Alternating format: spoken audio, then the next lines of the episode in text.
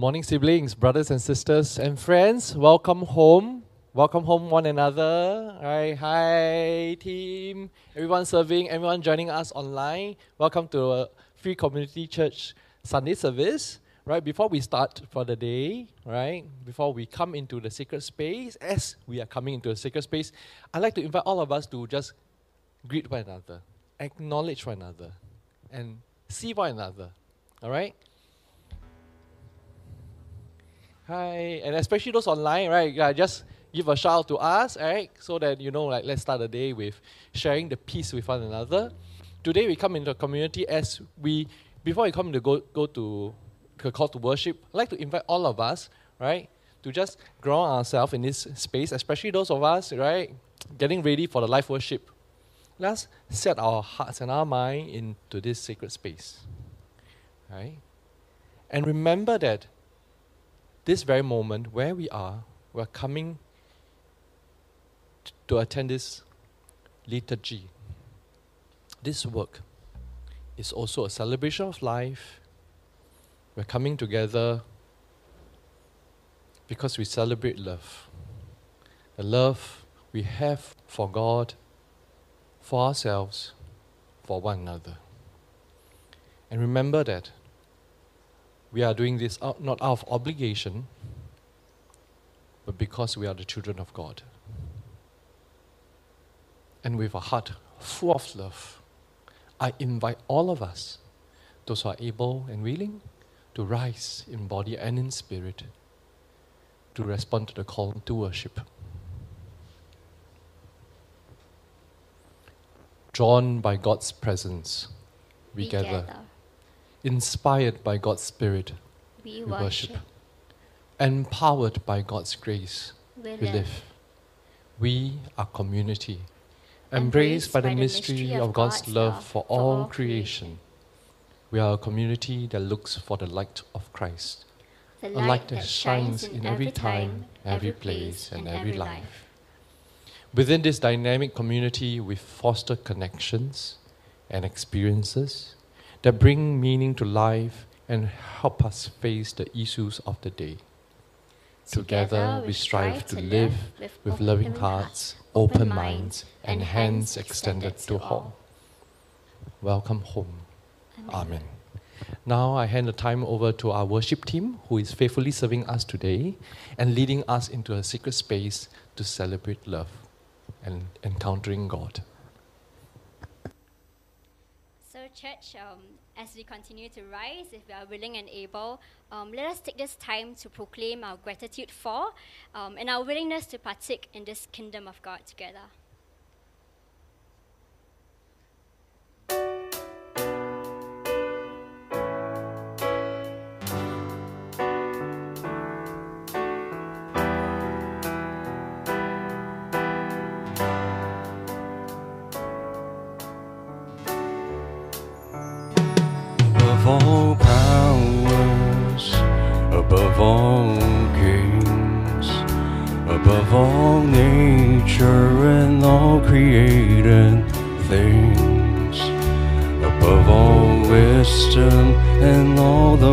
Of man.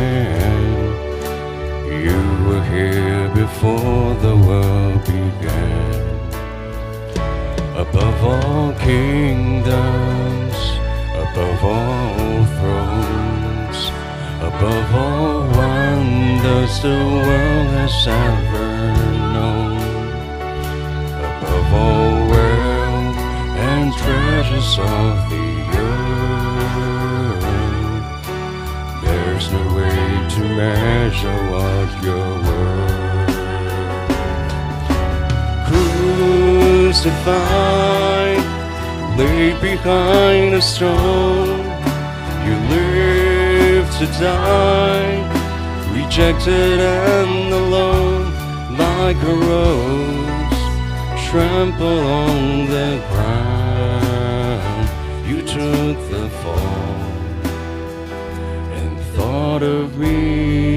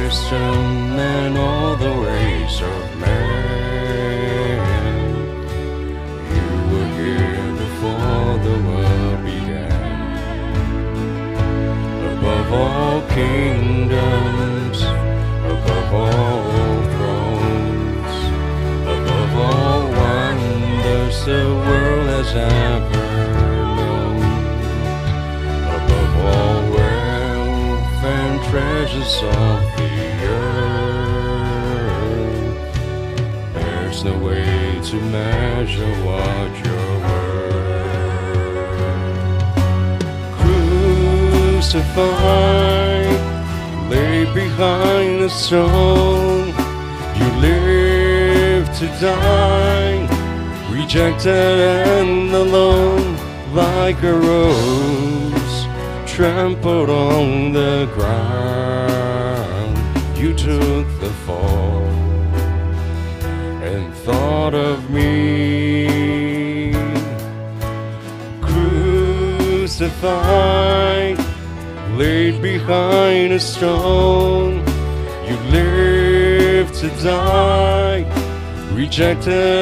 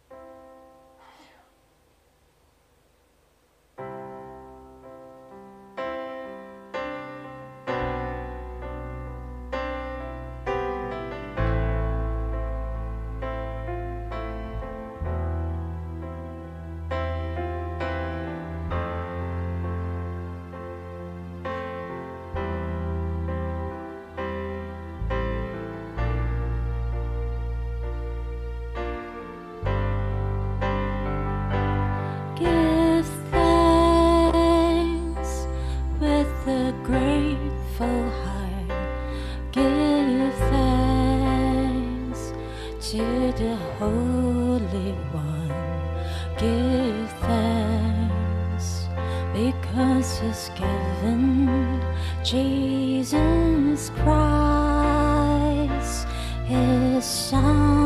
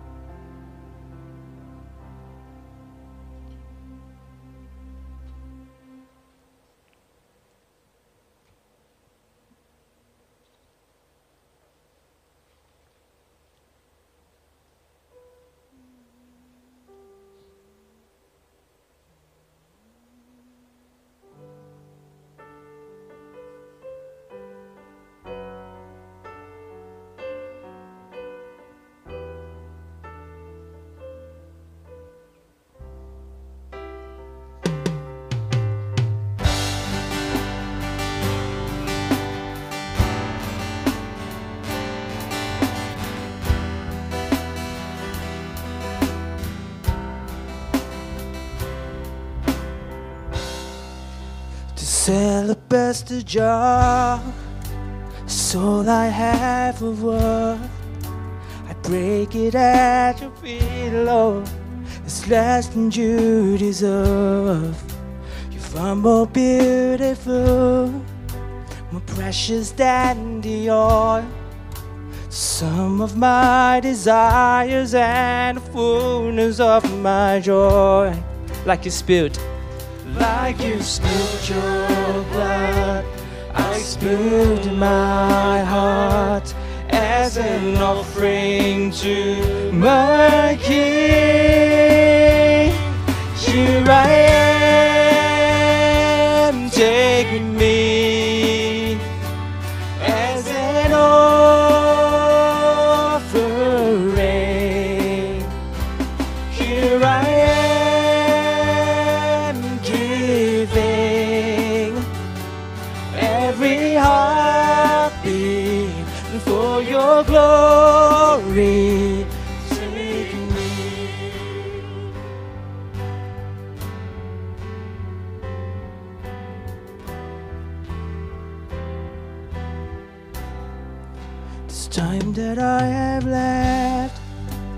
all I have of worth.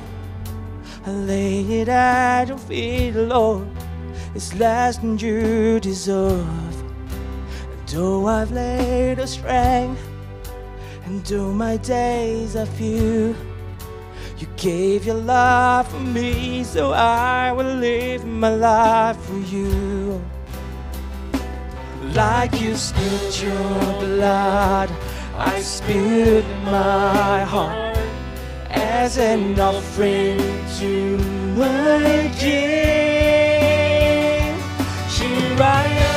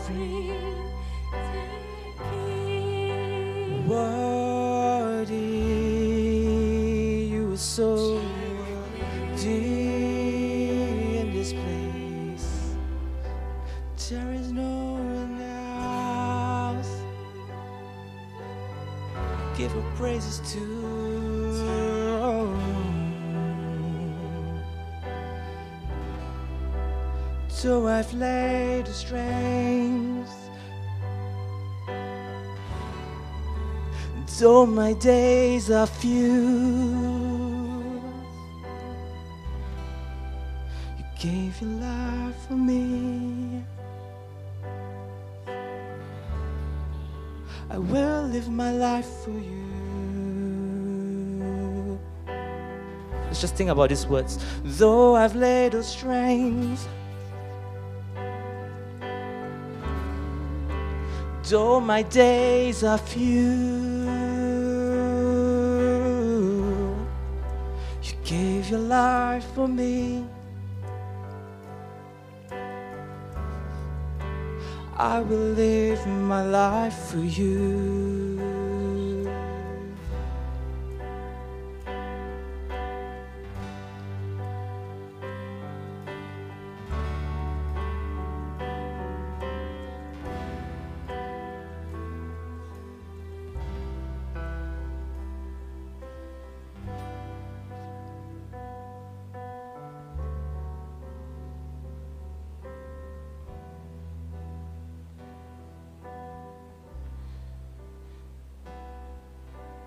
Worthy, worthy, you are worthy, worthy. Let this be our prayer. Worthy, worthy, no matter what our circumstances are, and as the winter is coming, we also think of new life that is blooming. Worthy, worthy, you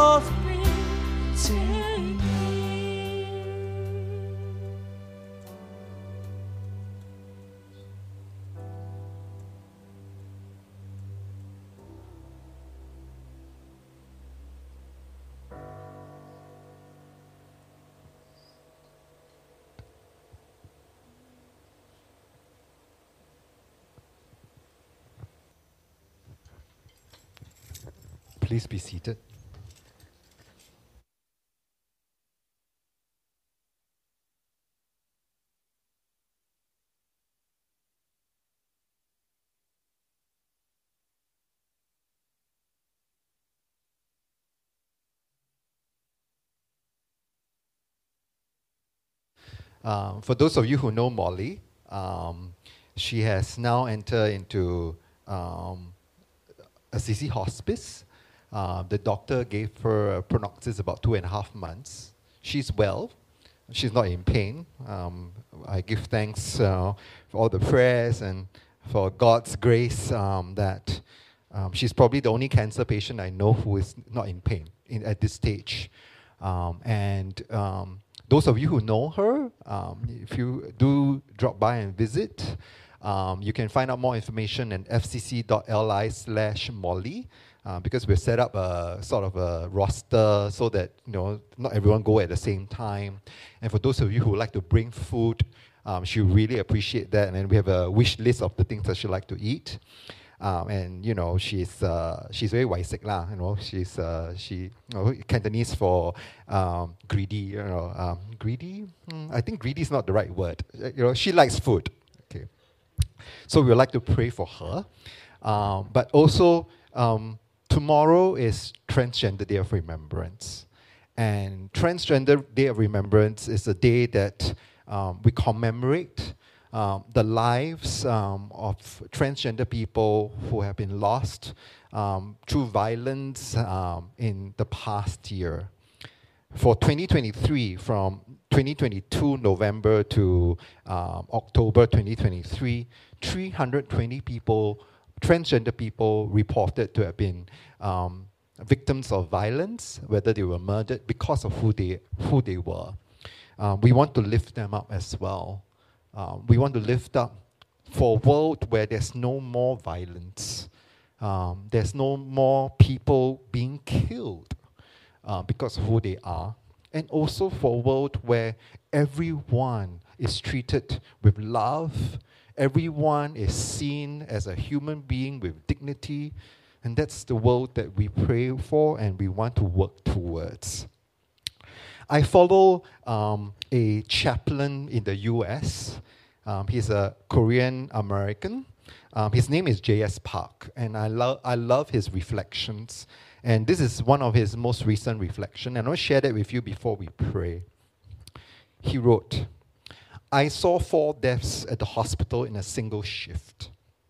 I wept all day with families.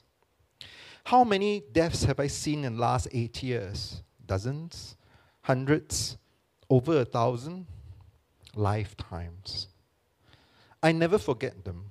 In my dreams, I see them. Elders, teens, babies, babies small enough for my palm my God, I love my patients, their families. I give them my heart, all of it. I never, ever get used to it. I will never forget the sound of families wailing. Every single loss belongs to someone. You read the news today and you see so much loss. No loss is abstract. Up close, they are our loss. Please, friend, don't go don't grow cold. Please, friend, we belong to each other. Every single loss belongs to someone. Lately, I've been asked what I do for self care. I'm honestly not sh- really sure.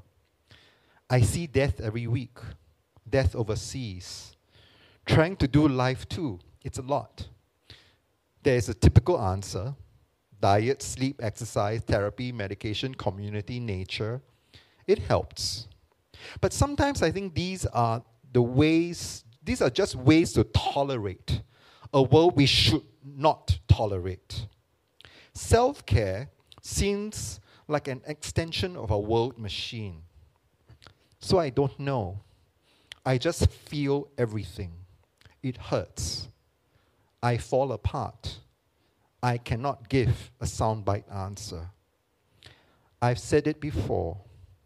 Praying for a world where we don't need heroes just to live, don't need resilience just to survive, don't need tragedy just to care, don't need self care just to tolerate capitalism don't need vigilance just to keep progress.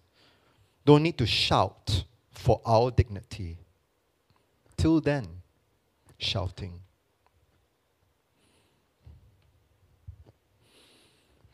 So, whether it is looking in the news about the people killed in wars or violence, or the transgender people who passed away in the past year and past years, they look like digits to us.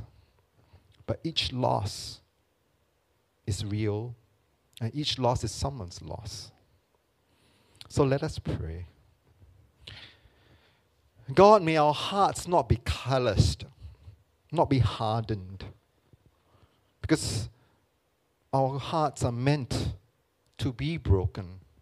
Like the bread on this table, meant to be broken so that your love can pour through. We lift up all the brokenness in the world.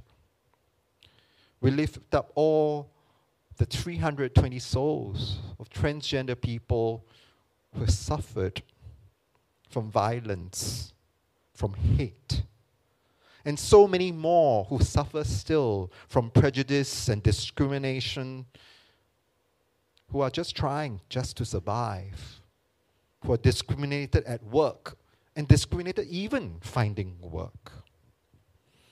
We pray for a world where we know what love is and all are beloved, no matter how different we are.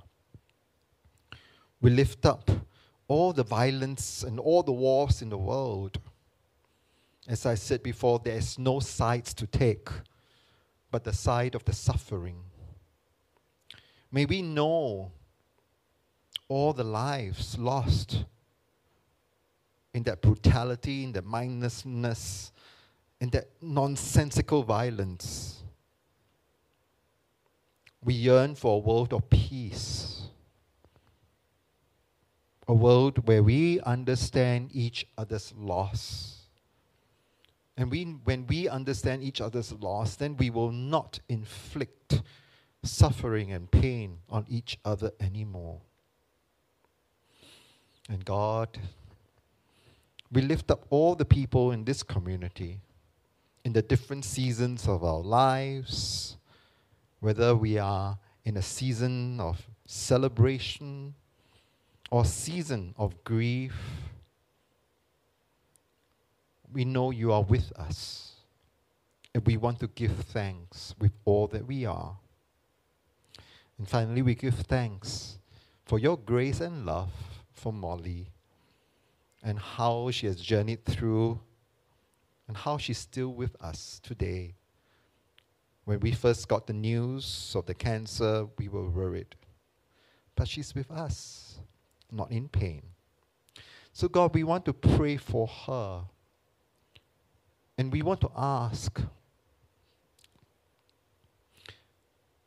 that she may spend Christmas with us May we celebrate with her in this community, her family. So, God, hear our prayers, the prayers of our hearts, and minister to us, God. We give thanks. Amen.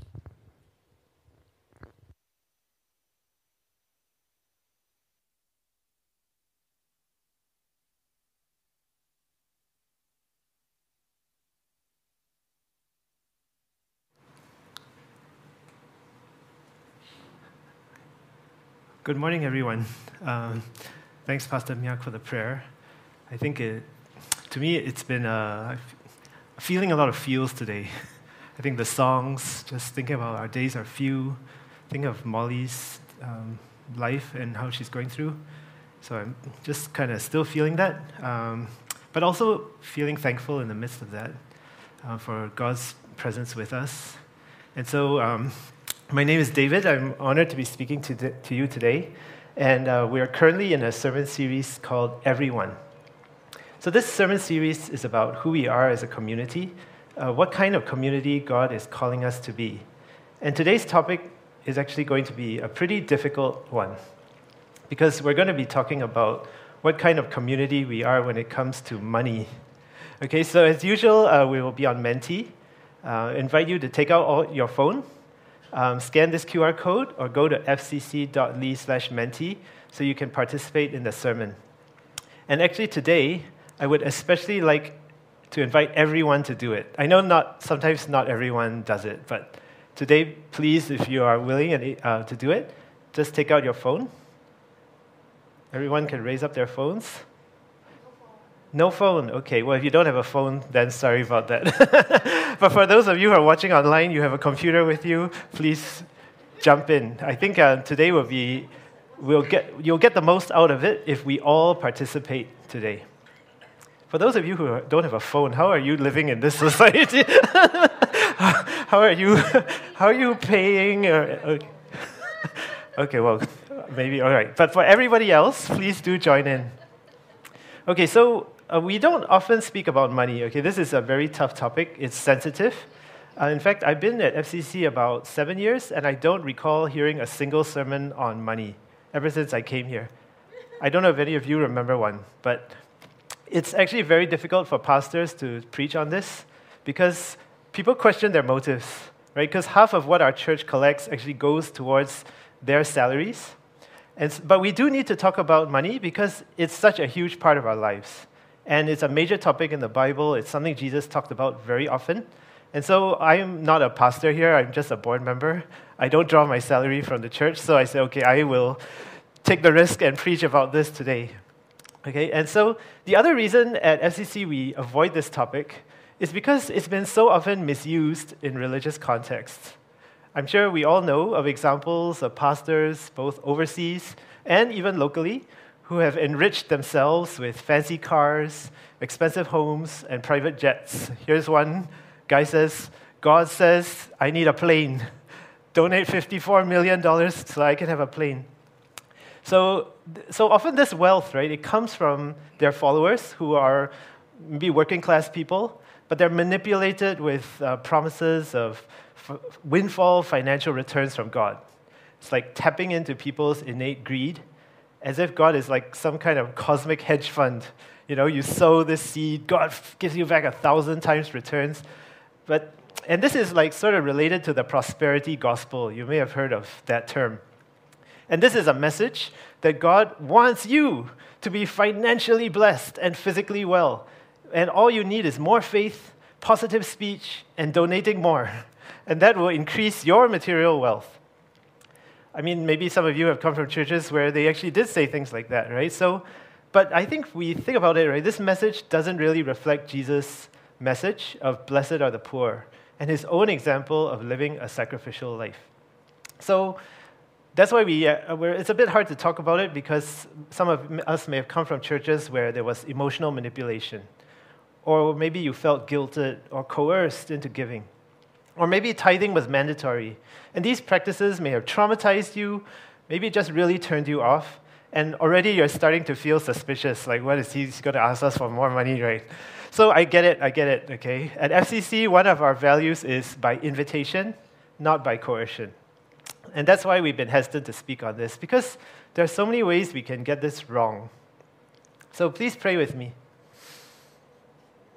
Dear God, as we get into this difficult topic and what your word says about it, may you protect everyone here from any feelings of guilt or feelings of coercion. Protect us from the idea that we can ever buy your blessing. May we know you as a loving parent who loves us all unconditionally. And may this sermon be an invitation to inspire each of us to trust you more and to find the joy of the true riches you give us. In Jesus' name, amen. Okay, so let's start with a question to check how we're feeling when it comes to money. And this is why I was hoping everyone will do the Menti here, because I think um, as a congregation, right, we all want to, uh, you know, contribute to how we feel. Okay, so it's totally anonymous, all right, completely anonymous. So that I hope lets you be super, super honest with yourself, okay? Don't just think about what you're thinking in church, okay? Think about how you feel outside church so that this accurately reflects who we are as a congregation. So, yeah, here's the question How do you feel about your wealth when it comes to your assets and your income? Are you happy with your level of wealth? You would like to be wealthier, or you actually believe you are too wealthy? so far, we've got, what, 30 something responses. I think we could do better. There's probably more than 30 people here. Let's all do it so we can see how we're doing. Okay, 13 people satisfied. 28 would feel like, yeah, I could use a little more. Three feel very, very satisfied. Okay, I think it's sort of stabilizing here. So we have 45 responses. Thank you to all those who responded. For those online, I hope you're also responding. Okay, so um, this is, I guess, uh, actually it's pretty typical. So about, let's say about 50%, um, actually more than that. Huh? It's about 60% would like to be wealthier, and about 30% are happy. A small amount, maybe 10%, are, uh, feel very, very satisfied. So let's see how this compares to Singapore. So this, there was a study done by St. James Place Asia. They surveyed 1,000 affluent Singaporeans. Okay, um, these are all affluent people. Okay, and out of these people, 38% were happy, 42% want to be wealthier, and 19% believe they were too wealthy. And overall, 55% of Singaporeans do not consider themselves to be financially wealthy. Okay, so I guess that's sort of it's fairly similar to where we are as a congregation. Um, in fact, I think less of us believe we are too wealthy here. but maybe that's because those thousand people were affluent. Anyway, I, I, I, I talk about this because in our world today, money, wealth, and status is still the primary measure of success. I think even though we don't talk about it openly, the, there's subconscious messaging. It comes from all sides, from the news, from our parents, friends, and especially advertising and social media, right? It's all about selling us the idea that we don't have enough and we need more to be happy. And when I was young, this was in the 90s, people would talk about the five C's. It was called, uh, it was the Singapore dream, you know, cash, credit card, car, condominium, and country club membership. And this was supposedly when you've made it, you know, you have these.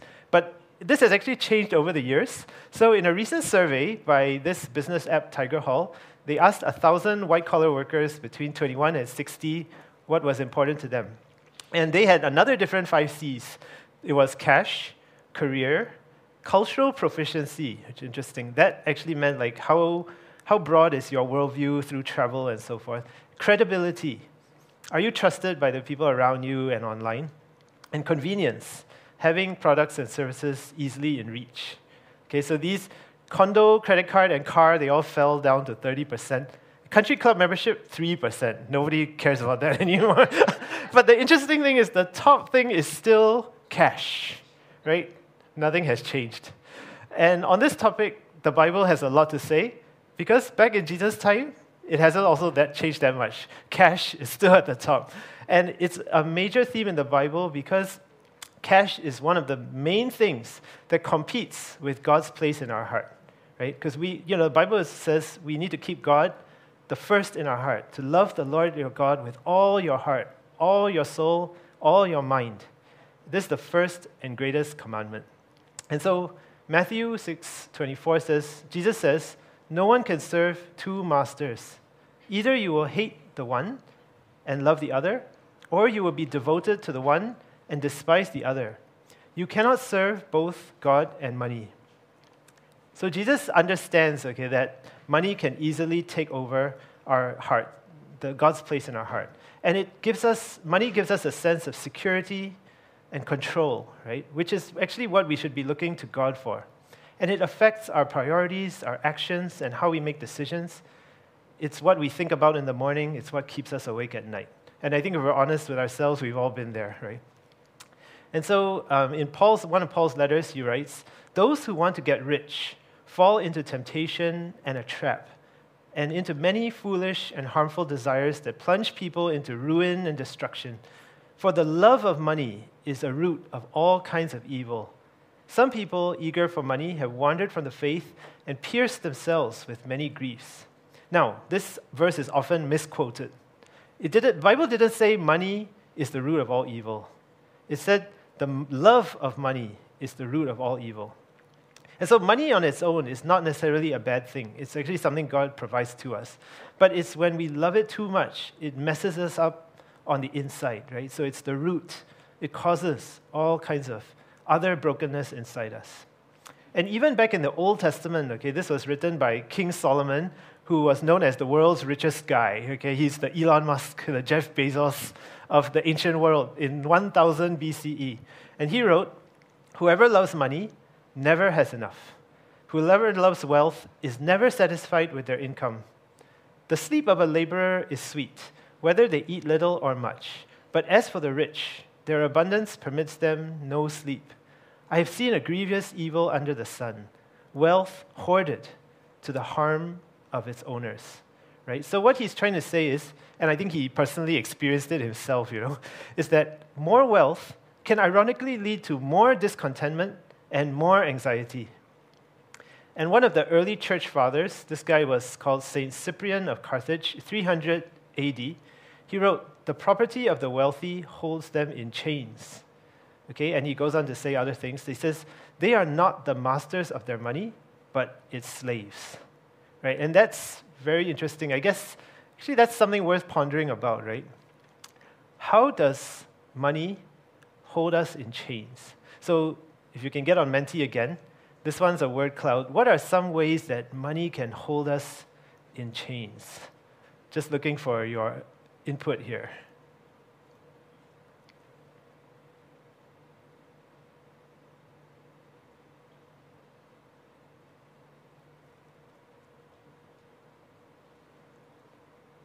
Greed, mortgages, fear of losing money, always wanting more, yeah, discontentment, comparing with others, yeah, debts, insurance. Insurance is not necessarily a bad thing, but it, uh, more, more, more.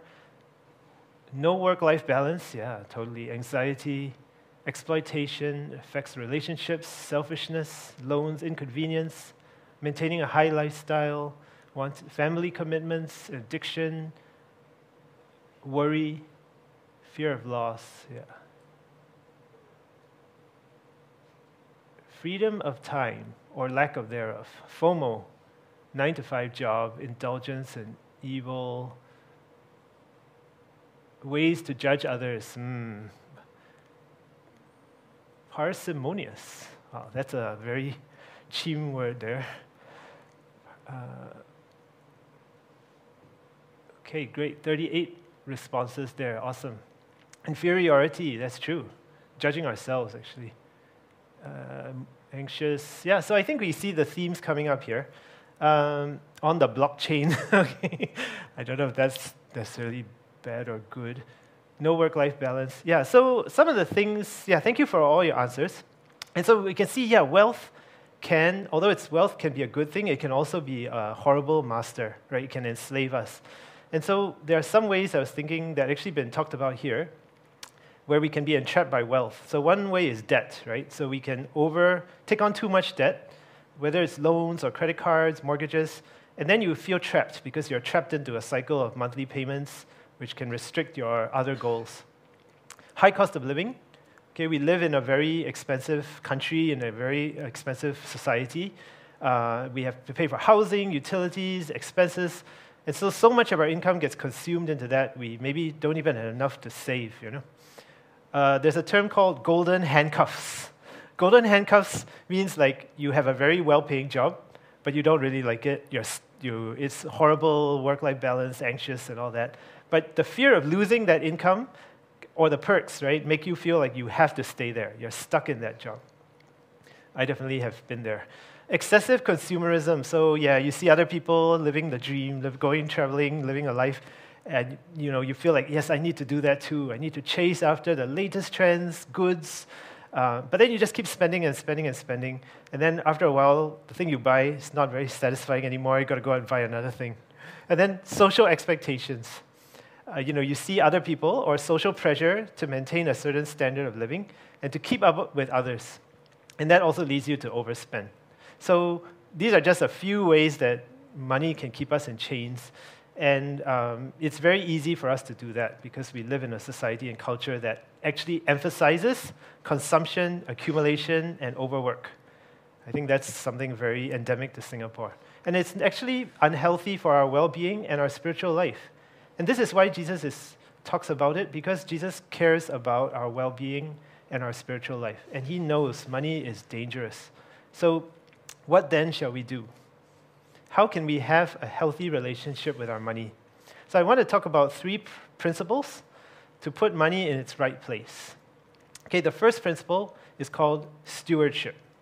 So, stewardship, a steward is like a modern day financial manager. They are entrusted to manage the property of another and make sure it's being invested in the best interest of the owner. And Jesus talks about it in this parable. He says, Who then is the faithful and wise servant whom his master has set over his household to give them their food at the right times? Blessed is that servant whom the master will find doing so when he comes. Truly I tell you, he will set him over all that he has. Right? So this we are God's stewards because all of creation belongs to God. In fact, if you think back to Genesis, one of the very first things God ever said to human beings is to be fruitful, multiply, fill the earth, and subdue it, and have dominion over the fish of the sea, over the birds of the air, and over every living thing that moves upon the earth. And so, what God is basically saying is God has created this earth, and you, as God's image bearers, have to go out and be fruitful, multiply, and have subdue it and have dominion over all things. But subdue and dominion, right? We think about it, we think, yeah, okay, we can control it, we can dominate it. But that's not what it means in the Bible. In Hebrew, this word subdue actually means to cultivate, to bring something to order. And to have dominion means to have responsibility, to manage it and steward it. So, what God is saying here is that all these creations, all these resources I put into the earth and given to you, you have the responsibility to cultivate and steward them in the same pattern as God does. And so, on a global scale, this means we have a collective responsibility to look after our natural environment. And on a personal level, we're entrusted with a portion of God's property to manage for God. And we get to enjoy what God has given us. But we need to have the mindset that it doesn't belong to us to use and abuse for our own gain. It's actually for us to use for God's purposes. And it's so easy to believe that our wealth comes from our own effort and hard work, and that somehow we deserve it because we are worthy. And this is part of the illusion of meritocracy. Okay, meritocracy is a very Singaporean word as well. But I say it's an illusion because meritocracy assumes that we all start on a level playing field. Right? But we all know that's not true.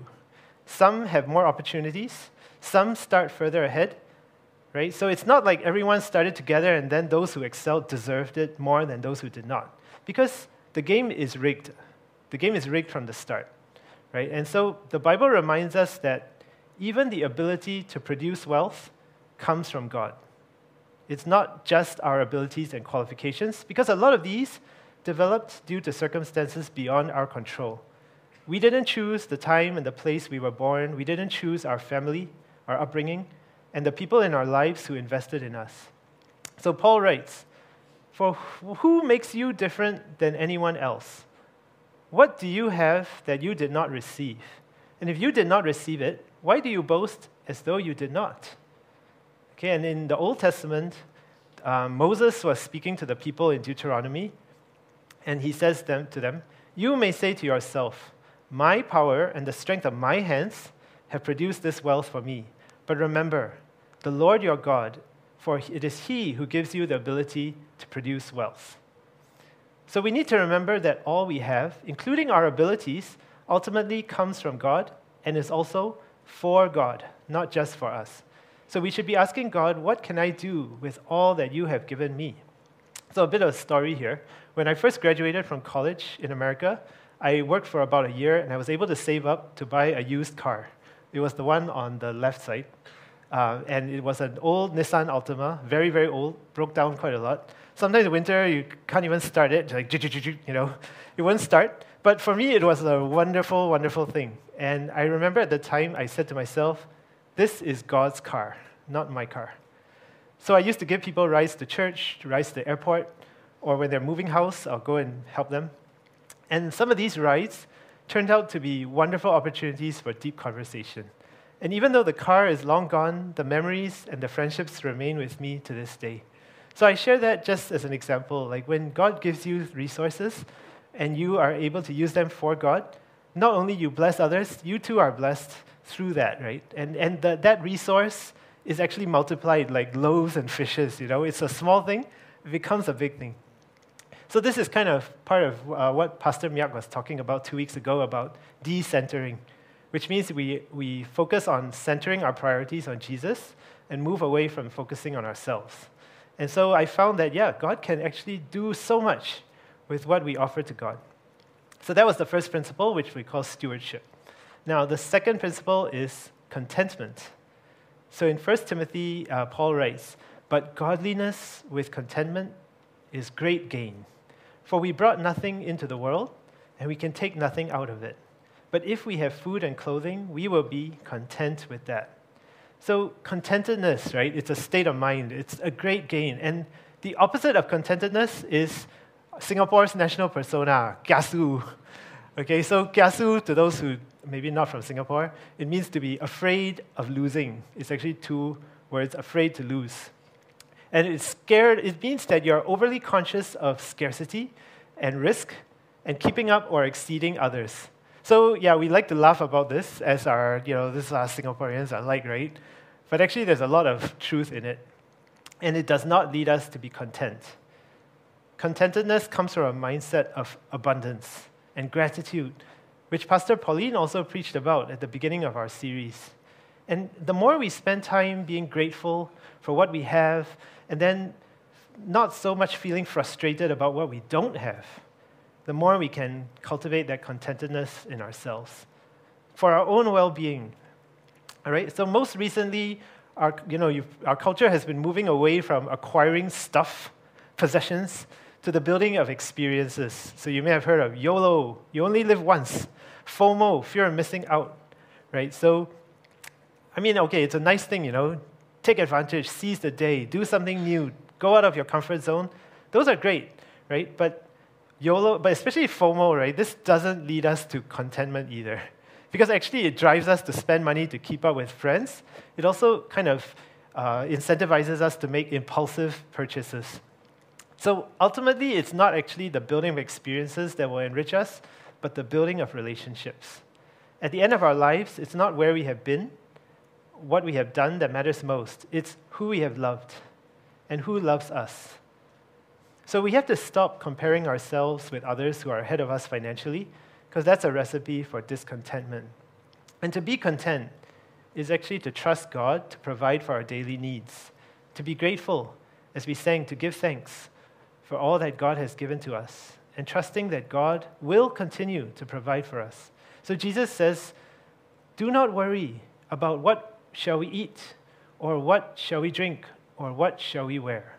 For the pagans run after all these things, and your heavenly Father knows that you need them. But seek first his kingdom and his righteousness, and all these things will be given to you as well. So that was the second principle, which is contentment. And the third principle is to be rich towards God. So this goes back to a parable Jesus told. Uh, someone in the crowd said to Jesus, Teacher, tell my brother to divide the inheritance with me. Basically, he's saying, Hey, my brother stole my money, okay? Can you tell him off? And Jesus said, Man, man, who appointed me a judge or arbiter between you? Then he said to them, Watch out, be on your guard against all kinds of greed, because life does not consist in an abundance of possessions. And then he told them this story, this parable. The ground of a certain rich man yielded abundant harvest, and he thought to himself, You have plenty of grain laid up for many years. Take life easy. Eat, drink, and be merry. But God said to him, You fool! This very night your life will be demanded from you. Then who will get what you have prepared for yourself? This is how it will be with whoever stores up things for themselves but is not rich towards God. So, what does that mean to be rich towards God? That's a very complicated phrase, right? Actually, if you Google that, uh, you get thousands of answers, and they're all different, right? So that means it's very people don't really agree on what it means to be rich towards God. So let me offer my interpretation here. Jesus is contrasting two opposite positions. On one hand, you have the rich man who stored up things for himself. On the opposite, you have giving what we have towards God's kingdom and God's values, right? Contributing towards shalom, the restoration of people, relationships, our society, and our world, right? So the rich man is actually called a fool, even though he's actually quite sensible from a common sense point of view. He invested in his own comfort and future. But in God's economy, it was revealed to be spiritually meaningless. So we look at another verse that Paul wrote in Timothy again. It says, Command those who are rich in this present world not to be arrogant, nor to put their hope in wealth, which is so uncertain, but to put their hope in God, who richly provides us with everything for our enjoyment. Command them to do good, to be rich in good deeds, and to be generous and willing to share. In this way, they will lay up treasure for themselves as a firm foundation for the coming age, so that they may take hold of the life that is truly life. So, interestingly, Paul is not saying that being rich is a sin. In fact, he says it's okay. It's okay to be rich, right? As long as you are using it not just for yourself, you're sharing, right? We understand Jesus said being rich is a liability, right? He says it's easier for a camel to go through the eye of a needle than for a rich man to enter the kingdom of God. So, yes, it's maybe it's a liability to be rich, but it's also a responsibility and an opportunity. Because Jesus says, For whom to whom much is given, much shall be required. And to, for to whom much has been committed, much more will be requested. So Paul is saying that uh, you, you, know, you can be rich in good deeds, be generous, be willing to share. And that way you're laying up a firm foundation. Now think about the imagery of a firm foundation, right? It's stable, it's steady. You know, what you are building here will last for eternity. So Pastor Pauline preached last week about life giving, right? Acting in ways that are life giving for yourselves and for others.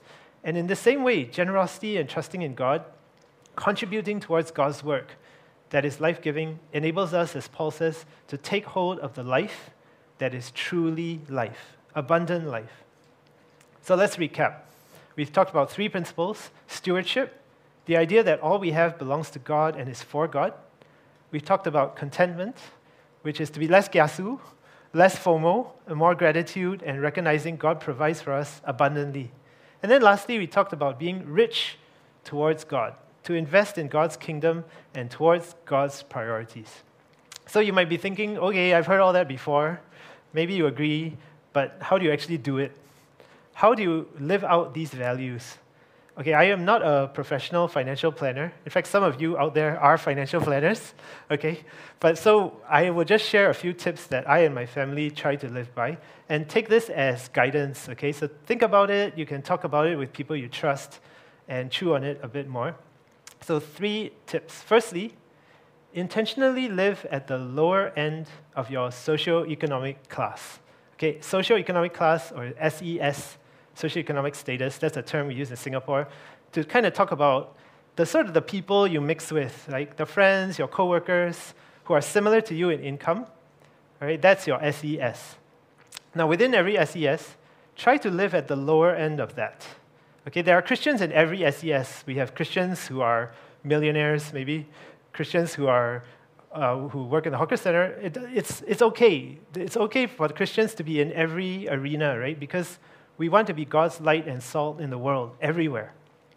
But being in an SES comes with certain expectations on how you dress, how you socialize, where you go, how you live, right? So it sort of depends on your profession or your social circle. Like maybe if you're a lawyer, you do need to wear a nice suit to look presentable at work, right? So there are certain expenses that are required to be part of that SES, but you can also let your life be an example of simple living. So it's not like hoard more savings for ourselves just for fun. It's so that we can have more leeway to share. As Gandhi said, live simply so that others may simply live. And Gandhi did not say, live simply so you can retire at 40. Okay, it's live simply so that others can simply live. Um, so, okay, that was the first one. Second, be conscious of lifestyle inflation. Right? This is something we often maybe even not aware of. But when your income increases, you're also usually we increase our expenses and our uh, expenditure on non-essentials. So things that were former luxuries become the new necessities. And it's not wrong for us to want to improve our standard of living. But the key is always to balance. Balance your spending with your saving and your giving so that your increased income doesn't all go into spending. And you might even think of your increased income as an opportunity to give more, to bless others more, or even to save more as well. So those are just two tips. And then the third thing you can ask, we need to ask ourselves is, how much should I give to God? What is how much should I save for the future? And what is enough? I think these are quite tough questions, right? Uh, and so this is where the sermon is going to get a bit unusual, because I would like us to do a small math activity. Okay? so the first thing I'd like us to do is calculate your monthly household income per person. Okay, so what this means is you need to consider two things. First of all, your monthly household income and your household size. So your monthly household income is your gross pay. So whatever it is um, on your payment contract, right? Usually in Singapore, 20% of your pay goes to CPF, and then employer will top up another 17%. So your gross pay is your pay plus the 20% that you contribute to CPF. Okay, that's your gross pay. Um, now, household size is, uh, it doesn't include your housemates, it doesn't include helpers, but it includes children and elderly parents who depend on you, who have no income. These are people, your dependents. Okay, so we take a few examples. Let's say in A, uh, the first example, a person is living alone, um, so th- their household income divided by one is just that, is their gross income. And if you live with like uh, other, like maybe you live with your parents or your housemates, but you are fully responsible for your own expenses, then you are that one person. Second example is you're living with a partner. Both of you are working, um, but you have no dependents. Okay, so take your income, combine it together, divide by two. That's your household income per person. The third case is you are single, but you're taking care of someone, you're a parent. Then take your income and divide it by two, because now your income has to support two people. And then in the last case, you maybe you have a partner who is working, you have two kids, then combine your income together, divide by four, because now it has to support four people. And if you have no income at all, because you're a student or unemployed, then just consider your income to be zero. Okay, so for this exercise, don't need to be super exact. Just a rough number will do. Okay, so has everyone got that number in their head? You figured it out? Okay, now this is my request to you. Again, completely anonymous. We would like to find out who we are as a congregation. How do we stand in compared to most of Singapore? So take your income and put it into one of these ranges, and then let's see how we are. And thank you to all those who are doing this. Because I know, okay, you've probably never been asked this to, in church before, and you probably never will again. This is quite an unusual exercise that we're doing here. So far, 35 responses. Very interesting. we were wondering, I'm actually genuinely curious to find out how this is going to be. Is it going to be a bell curve? Are we going to be all at one end, one at the other end? Or where are we? So thank you, thank you for contributing to this little survey. Okay, quite interesting. So we have people pretty evenly spread around the, the three, the four bars in the middle. We have quite a few people at the upper end some at the lower. All right, so wow, 67 responses. Thank you so much. Great, this is awesome data. Okay, so now you, you might wondering why are the ranges so weird, right? Why these strange numbers? These numbers represent deciles, or what's called 10% of Singaporeans. So that means within each range, 10% of households in Singapore fall into each category. Okay? So if we were a perfectly representative sample of Singapore, we should all, all the bars should be flat. Um, but I guess what we see here is that um, in the upper end, we have almost double what we have, and then there's uh, quite a bit in the middle. At the lower end, there's not too many, but then there are some at the very, very low end. So um, this is very interesting. Okay, I, maybe it's interesting to you as well. So this gives us a sense of how we as a church compare to Singapore in general, and when we think about what's enough to live on, we can also think about what other people are living on. Right? So if you chose 4, 4,600 and above, you are richer than 70% of households in Singapore. If you chose 3,200 and above, you're richer than 50% of households in Singapore. Right? So if you feel like you're struggling, well, there are people who are struggling even more. Okay, so with all this in mind, I'd like to offer you this formula, which I first heard in a sermon in Boston back in 2015, and I actually found it pretty helpful. So again, it's not financial planning advice. This is an approximate guideline. Um, so what I'd like to suggest is, first of all, we take a line of income, and we set it a little above the median income after deducting the 20% CPF, right? So that blue bar is the CPF that it doesn't come to you. It's not part of your take-home pay, right? Because the employer will take it out, put it into your CPF. So let's say you're a single person earning around 5,000. 1,000 automatically gets deducted. And so take that 4,000 that's remaining and then split it into three different groups. Spend 70%. This is for meeting your needs. Right? You need food, rent, utilities, clothing, medical, transport. That's around 50% of that 70. And then 20% for fun expenditures, wants like entertainment, vacation, eating out. So that expenditure, expenditure comes to 70%. Then try to save 20%. And this is to build up an emergency fund. You should probably try to get about three to five months of cash in the bank for emergencies. The rest you invest. Right? And then try to aim for 10% giving. So that will come to your 4,000. So for an example of a single person who makes 4,000 take-home pay, try to aim to budget around 400 a month of giving, or $100 a week. Now, if you make a lot less than this, then maybe 10% is difficult, right? Because you, you know, your, your needs are still there, even as your income goes down. In which case, I'd like to recommend aiming for at least 5% of giving. So as your income increases, okay, and then as you do it for a couple, you would just double that. For a family, maybe a little bit different, but you can see the percentages are there. So again, meet your needs, 70%, aim to save 20%, aim to give 10%. Now, as your income goes above this 5,000, then consider trying to restrain your lifestyle inflation, right? So allow yourself to give more and save more. So take your income then and divide it into three, equally, 33% each. Give, save, and spend. And so I found this guideline personally helpful because it provides a balance. Right? Some of us are more inclined to save. Maybe we were uh, brought up to be very frugal, to be very stingy, and we're so afraid of being in need in the future. And so, when, even if we make a very small purchase, we feel very guilty about it. If that's you, then remember it's okay to enjoy what God has provided. Right? Do spend a bit more on yourself, do take care of yourself. But then some of us may be inclined to spend impulsively, and we don't think about the future, right? So that's the other side. So if that's you, then consider the call to live simply.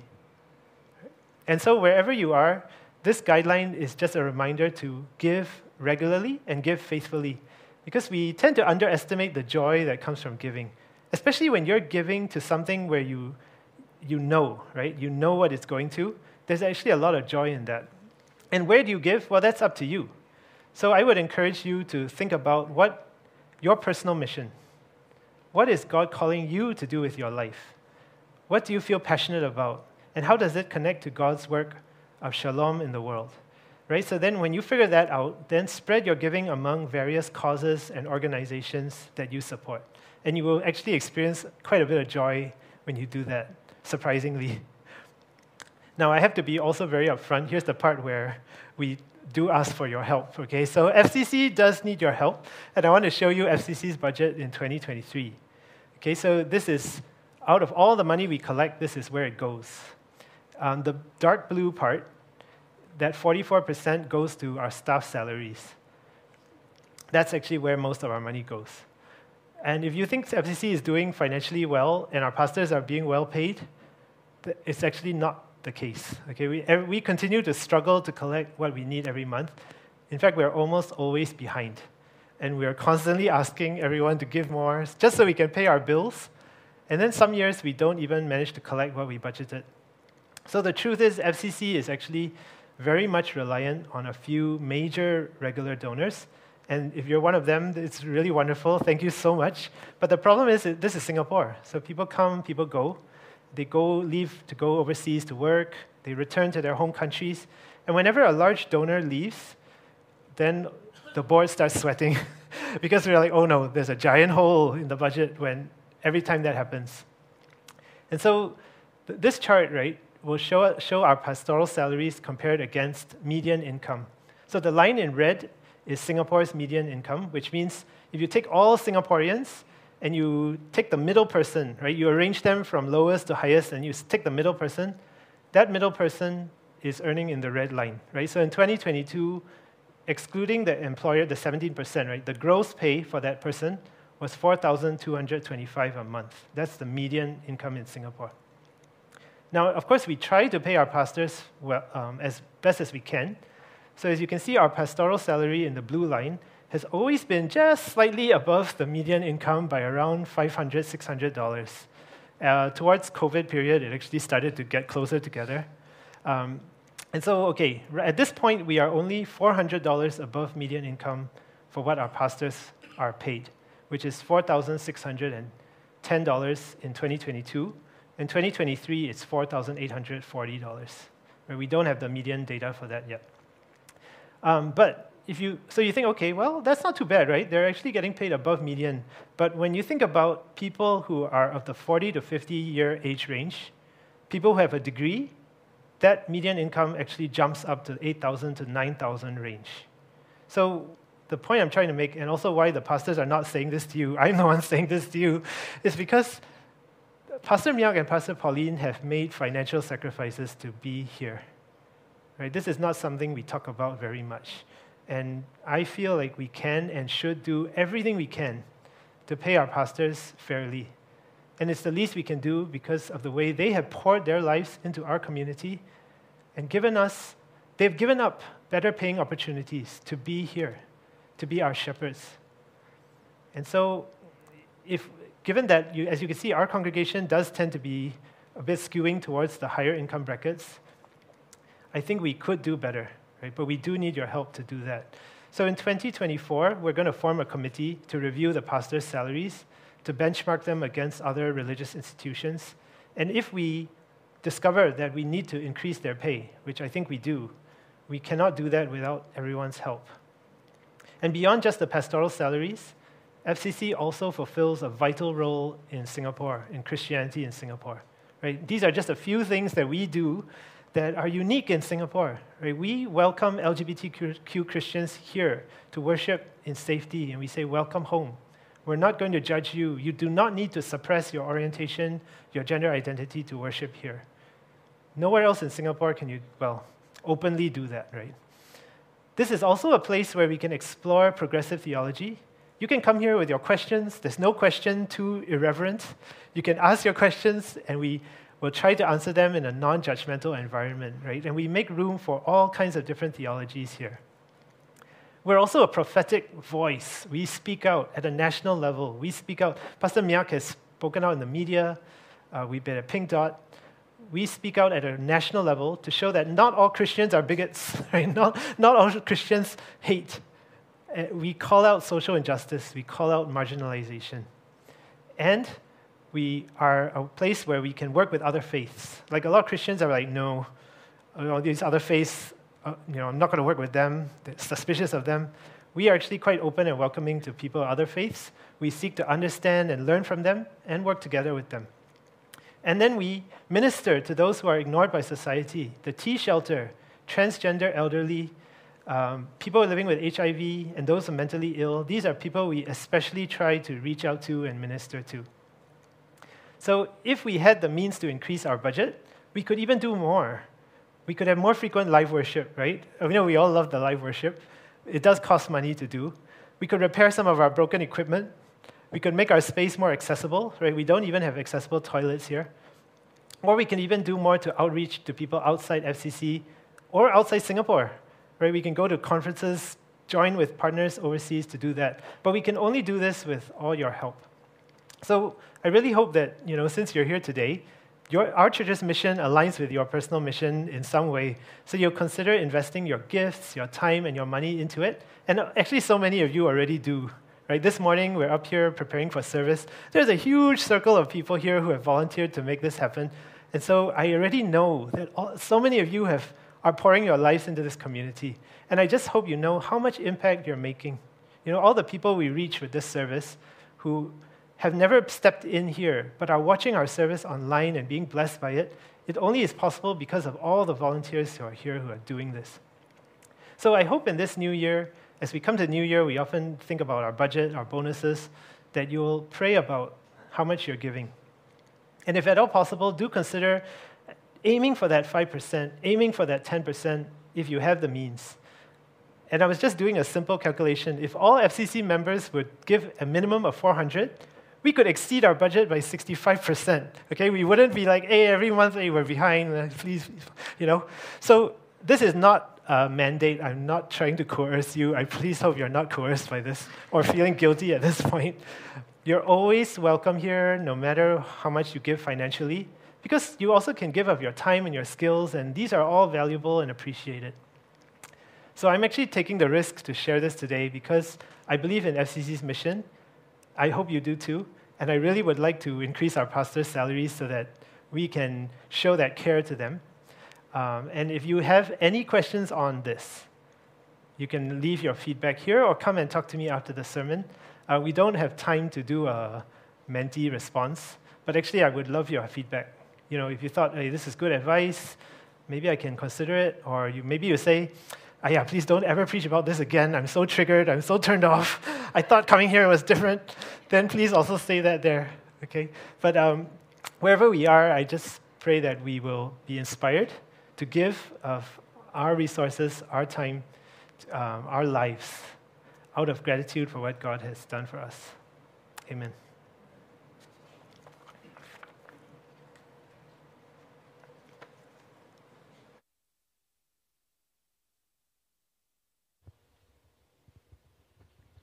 Let us prepare our hearts and minds for a time of Holy Communion. For those joining online, now may be a good time to prepare your own elements so that we can partake together.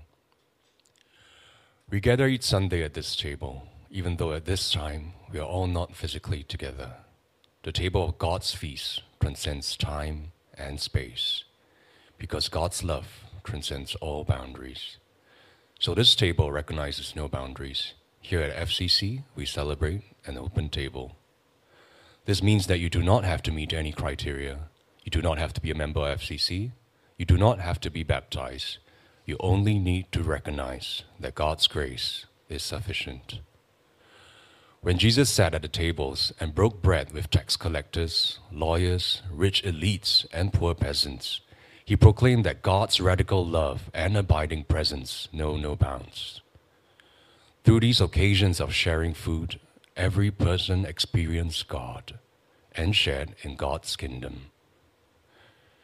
A kingdom where all are welcome, all are worthy, and all are invited a kingdom where lives are transformed and empowered, and the fruits of God's gentle justice bloom throughout creation. All people, including each of us, are invited to share in this sacred meal of celebration and be strengthened by the presence of God in this place. We remember that Jesus fed 5,000 hungry people with five loaves of bread and two fish. At this miraculous meal, there was such an abundance that everyone ate until they were full, and there were even 12 baskets of food left over. Holy, God, we celebrate your abundant care and solidarity revealed in this meal. We remember that while sharing a meal with Pharisees, Jesus welcomed a woman viewed as an outsider. As the woman anointed his feet with oil, Jesus declared her dignity before everyone at the meal. Holy, Holy God, God, we celebrate your gracious inclusiveness revealed in this meal. At these meals, Jesus and all his disciples resisted the divisions, injustice, and violence of society.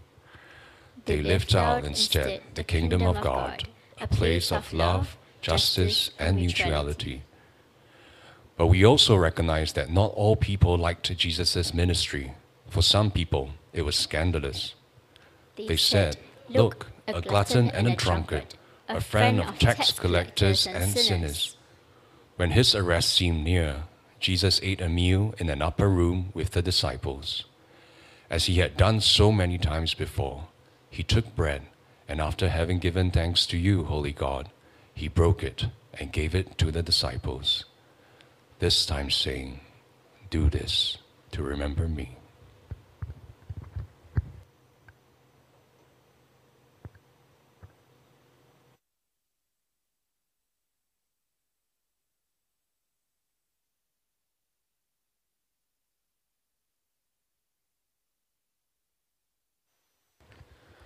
After the meal, he shed the wine, gave thanks, and said, I will not drink from this cup again until I drink it with you in the kingdom of God.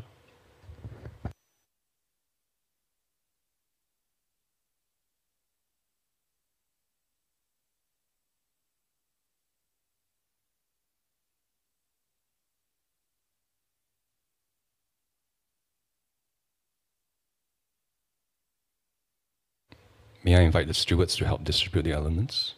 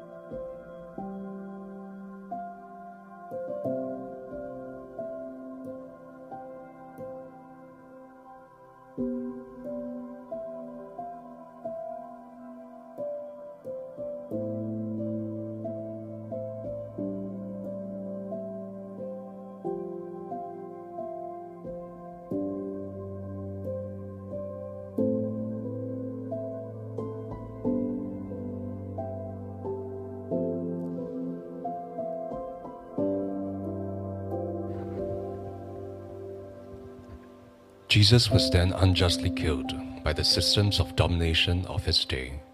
To some of his frightened disciples, it seemed that the bread symbolized his broken body and the wine his blood. God, the kingdom of God persisted and persists today through the many people who seek to be your resurrection community. Holy God, in the sharing of this bread and wine, we joyfully celebrate the hope inspiring ministry and resurrection of Jesus Christ. Let us partake of the elements together.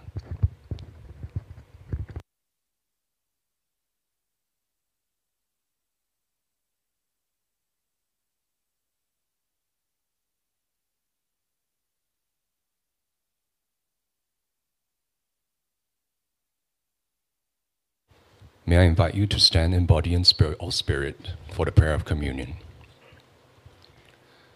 Together, gracious God, may this meal be for us an Emmaus meal, where we encounter your presence in the sharing of this food, as the disciples did at their meal in Emmaus. May the sharing of this food be a taste of your kingdom, Holy God, so we may be strengthened to be your joyful and hopeful disciples. And may we share in your kingdom of love, justice, and mutuality with those around us. Amen. Please be seated. You may pass the cups to the end of the aisles, and the stewards will collect them.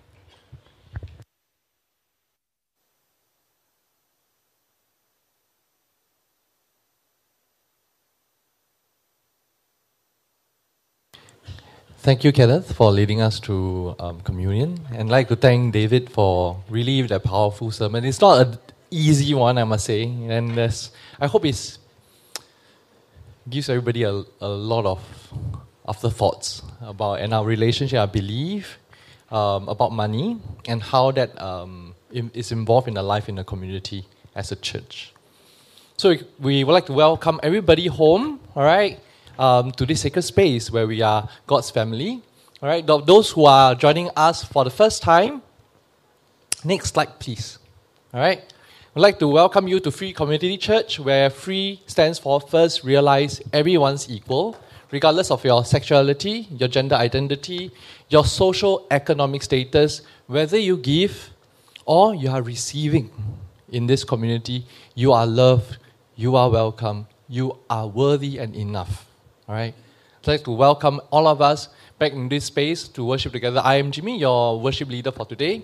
And those who are new with us, I'd like to invite you to take up your phone or if you're online with us, go to fcc.ly slash welcome. All right. This will help us to understand um, where you are, who you are, how we can serve you better, and also invite you to our newcomers meeting that's happening next week on the 26th of November after the Sunday service if you are interested, uh, if you have been with us for probably a few times but have not joined us or filled out the form, um, do encourage you to know us better by going to uh, by signing up or emailing at info at. Next, we move on to worshiping God through our giving and thanks, uh, our offering and thanksgiving. Now, after a sermon about money, we have to be gentle with ourselves on this. Because we, we, we, we are not a church that say, oh, okay, round you up there after that, pass the offering back around. No. So let's go through some of the admin. You can give to the, uh, we're actually encouraging people to give the general fund, all right, um, at this point, right, because the general fund is actually falling behind the, the, the uh, our target. So please take out your phone and give to our general fund and our building fund, all right, by scanning the QR code or if you are giving by a credit card, you can go to freecommonchurch.give.asia. However, just take note there is a 1.5 uh, percent of admin charges, right? That comes with uh, the platform. So as you are, you prepare yourself for the giving, all right. I like all of us. Before you even like you know like as you're completing a transaction, or if you really have decided your mind the amount you want to give, I still invite you to go through this meditation with me. Be gentle with yourself in your giving. Maybe you may be feeling discomfort from the sermon earlier, all right? And, and that is okay. Tell yourself that is okay. Because every discomfort and every experience we have in life can be an opportunity for us to learn something about ourselves, about our world, about where we are in our interaction with others and ourselves. So I invite you to pray with me. As I, as I say the prayer for thanksgiving and offering, I want all of us, invite you and I, to take notice of our experience. What we are feeling in our body. Are there any discomfort as we pray about money and thanksgiving? Does it feel genuine and authentic? Or do you feel like, ah, I'm not enough? I don't know, I'm struggling with this. And as you recognize these thoughts and feelings, tell yourself, and that is okay. And that is what it means to be human. Let's pray. God, our provider and protector, as we gather in your presence, we offer our thanks for the abundance you provide. Today, we reflect on the role of money in our lives, seeking to align our beliefs, our attitudes, and our behavior with your wisdom. Teach us, Lord, to use our resources wisely, not as a measure of our worth, but as tools for your kingdom. May our financial decisions be guided by your love, your generosity, your justice. Help us remember that true, lo- true wealth lies in our relationship with you and with each other. In our giving and receiving, let us embody the Spirit of Christ, who enriches our lives beyond measure. Bless these offerings, Lord, as a symbol of our commitment to bear witness to your goodness and your love. May they support the work of your church and extend your love to those in need. In Jesus' name we pray. Amen. May I invite the stewards to come forward for those who are giving, uh, dropping your cash or check. All right, you may raise your hand, and um, the stewards come to you to take up the offering. Next, we move on to announcement. There's a number of announcements, so we'll keep it quick. Um, Tima is back. So for the month of November and December, we have uh, taking up a group buy um, initiative. So please scan the QR code. You can pick up the items. All, all items are close. Okay, all items have been taken up. Give yourself a clap, right? A round of applause.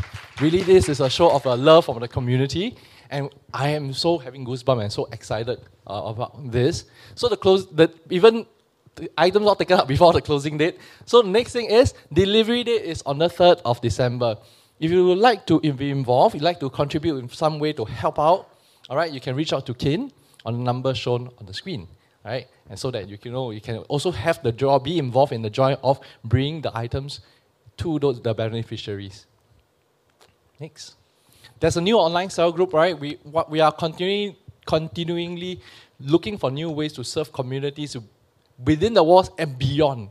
So there are many of um, people, I mean, brothers and sisters and siblings, who join us internationally, remotely, right? For various reasons, they may be in country or out of sight of country at different time zones, right? They, but they have a natural need, all right, to be connected with a spiritual community. So if that speaks to you, right, join us or our new online cell group starting in 22.4, all right? Sign up at fcc.li slash new online CG.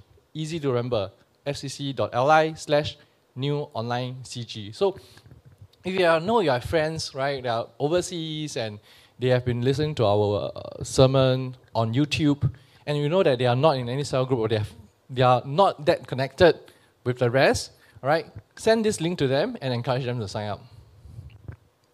Next, we have the woman potluck lunch. All right, today is the closing date. All right, it's happening on the 3rd of December um, after service at 12.30. Do take note that, you know, register at fcc.li slash ace by, by today. All right, the reason being there's a lot of logistic preparation, all right, um, to handle. So do avoid um, any like, you know, turn out last minute, then a bit Singaporeans say paise, uh, it's like go there, hey, everybody got food, bento, everything, then I go there, I breathe air, right? Not very nice. So please, if you are interested, right, do scan the QR code or go to fcc.li slash ace to sign up by today, all right? For those who are identified as genderqueer, non-binary, or transgender, transgender, all are welcome. The next announcement is on um, the Bible studies uh, opportunity with the Mandarin ministry. The following, the following um, announcement will be made uh, first in English, then in Mandarin. Right, the Chinese ministry is continuing its their, their third Mandarin seminar, Bible studies on the teaching of Jesus Christ in me. At this seminar, we'll talk about this Bible study opportunity. We'll talk, discuss about the foundations of sal- salvation, spiritual growth, and Christian living. It will consist of two sessions over two Tuesdays eve- evenings here at FCC. All right, according to that, that will be on the 11, uh, 28th of no, December, November and 12th of December. So all are welcome. 呃，中文团契继续主办它第三季的那个中文圣经研讨，主题为“活出基督”。本次的研讨将、呃、讨论救赎的基础、灵命的成长和活出基督徒的生活， 将在两个星期二的晚上在 FCC 教会的呃的那个 workshop 的房间里面举办，所以我们鼓励大家踊跃参与。Just go to 呃、uh,，just come on the day. I don't think you need to sign up. You just have to turn up and bring yourself and be ready to live out Christian living. Okay, next. Lunch kakis. Today's lunch kakis. All right, we, we have Gordon and Lexi. Lunch kakis initiative so Gordon's at the back, right? Our handsome friend over there standing at the back. Amen. Right? And Lexi, very shy with her hands up. Okay? For those who are joining us in person, all right, and your first time here, or this may be the second or third time, and you don't have a, someone close or you feel safe to have lunch with, approach our well trained, warm, and welcoming lunch kakis, all right, and well trained. Co- train, not train you to eat, lah. train you in a conversation to make you feel welcome, okay? So this will be an opportunity for you to get connected through, you know, uh, intention, uh, people who are intentional in welcoming you. Okay?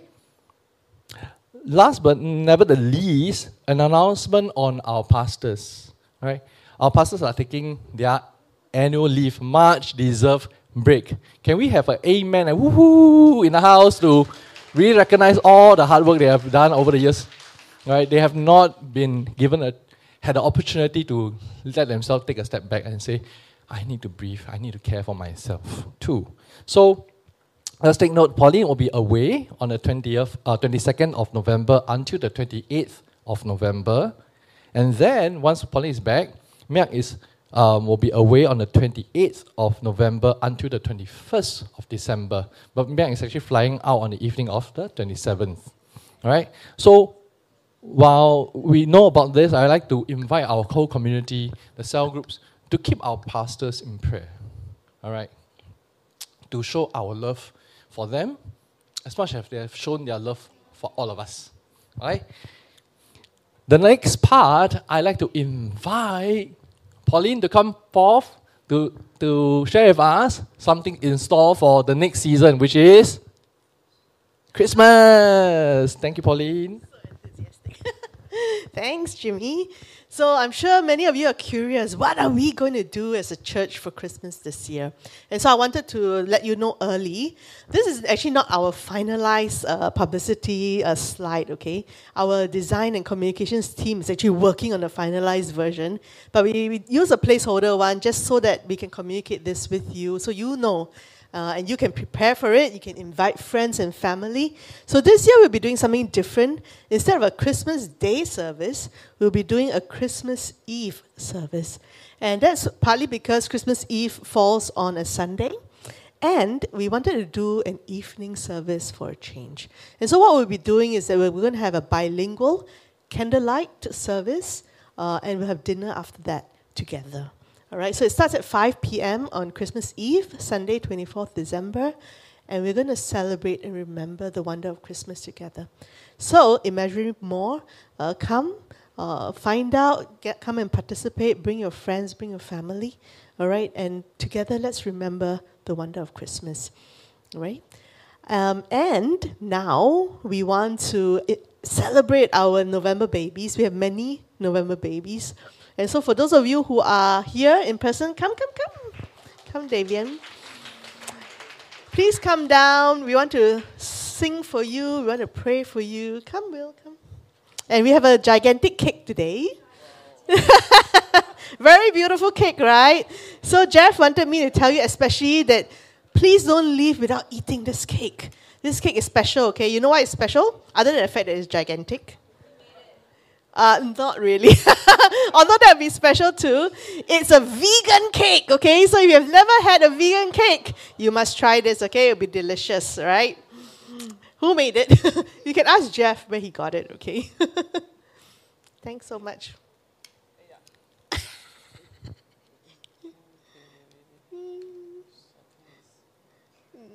Oops. No guess. No guess. Oh no. How come it's like disappearing? That's so weird. I'm- Okay. okay. Okay. You've got it. Thank you. Yeah. Thank you. Later, don't worry. Um, shall we pray for our siblings first, okay? And then we'll sing for them.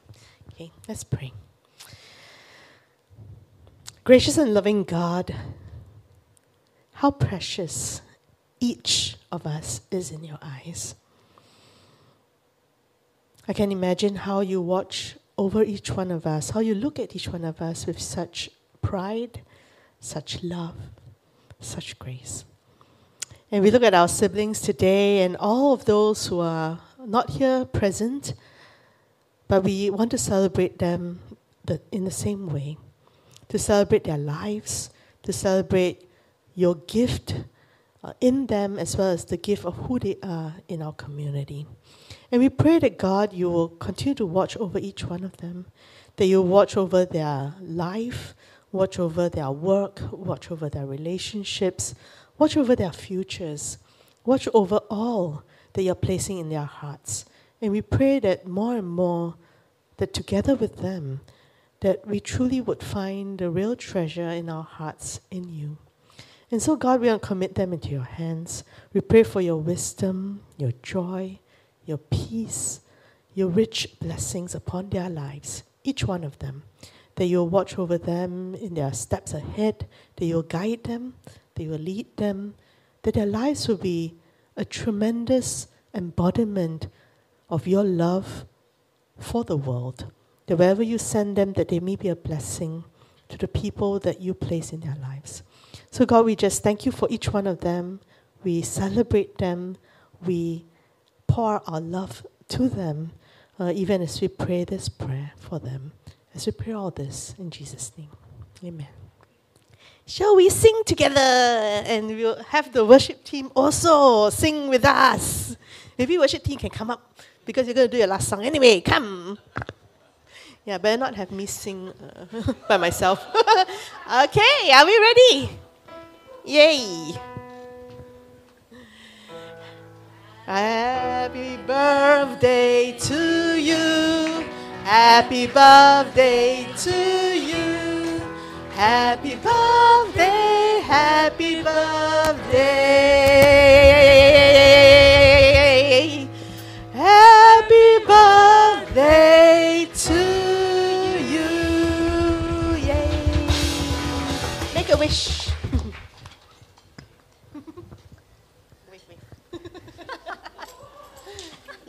Yay, thank you. God bless you all. Okay, and so I want to invite the worship team to lead us in our last song before our benediction. Uh, now let's rise for our closing song um, as we think through about the blessings that God has bestowed upon us and, and how we want to play that role to be a steward of these resources.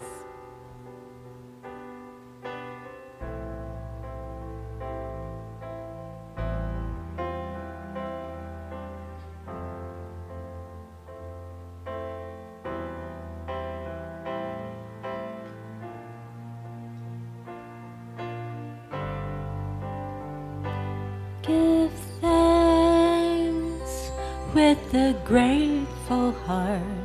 Give thanks to the Holy One. Give thanks because He's given Jesus Christ, His Son.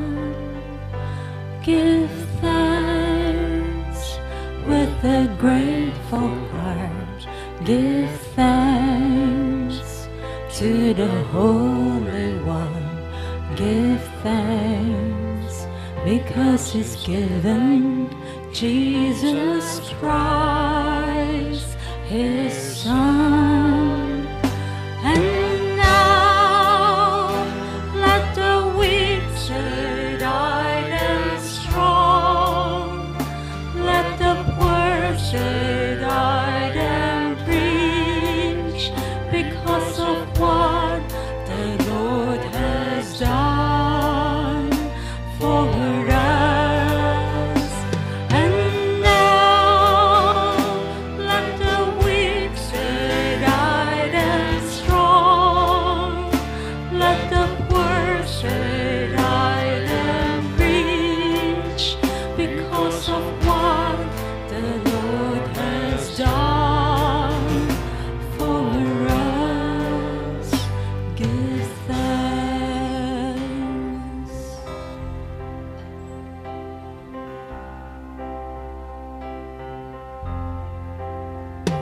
Give thanks with a grateful heart. Give thanks to the Holy One. Give thanks because He's given Jesus Christ, His Son.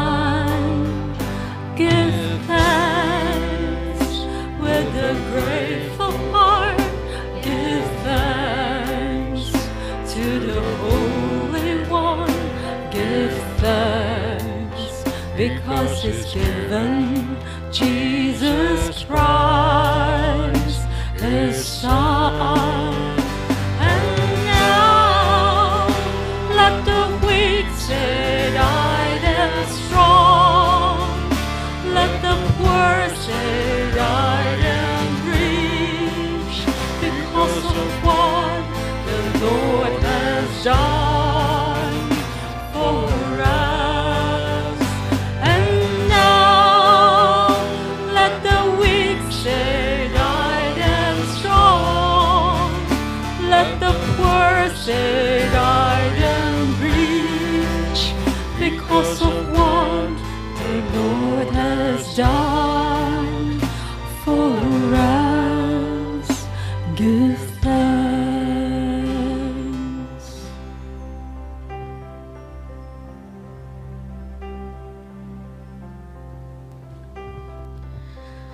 God, indeed, we give thanks with all of our hearts, our souls, our minds, our strength.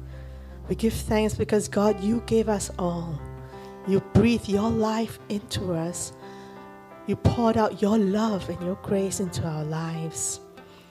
And so, God, we give thanks by living our lives for you, by being good stewards of all that you've given us our time, our money, our resources, our energy, all of our lives, God.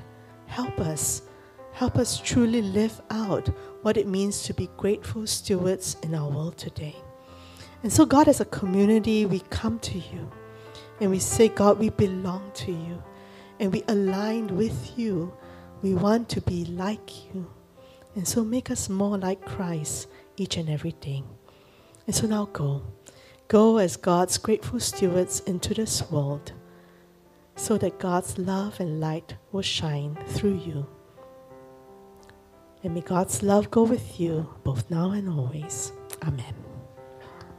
So thank you for joining us for service today.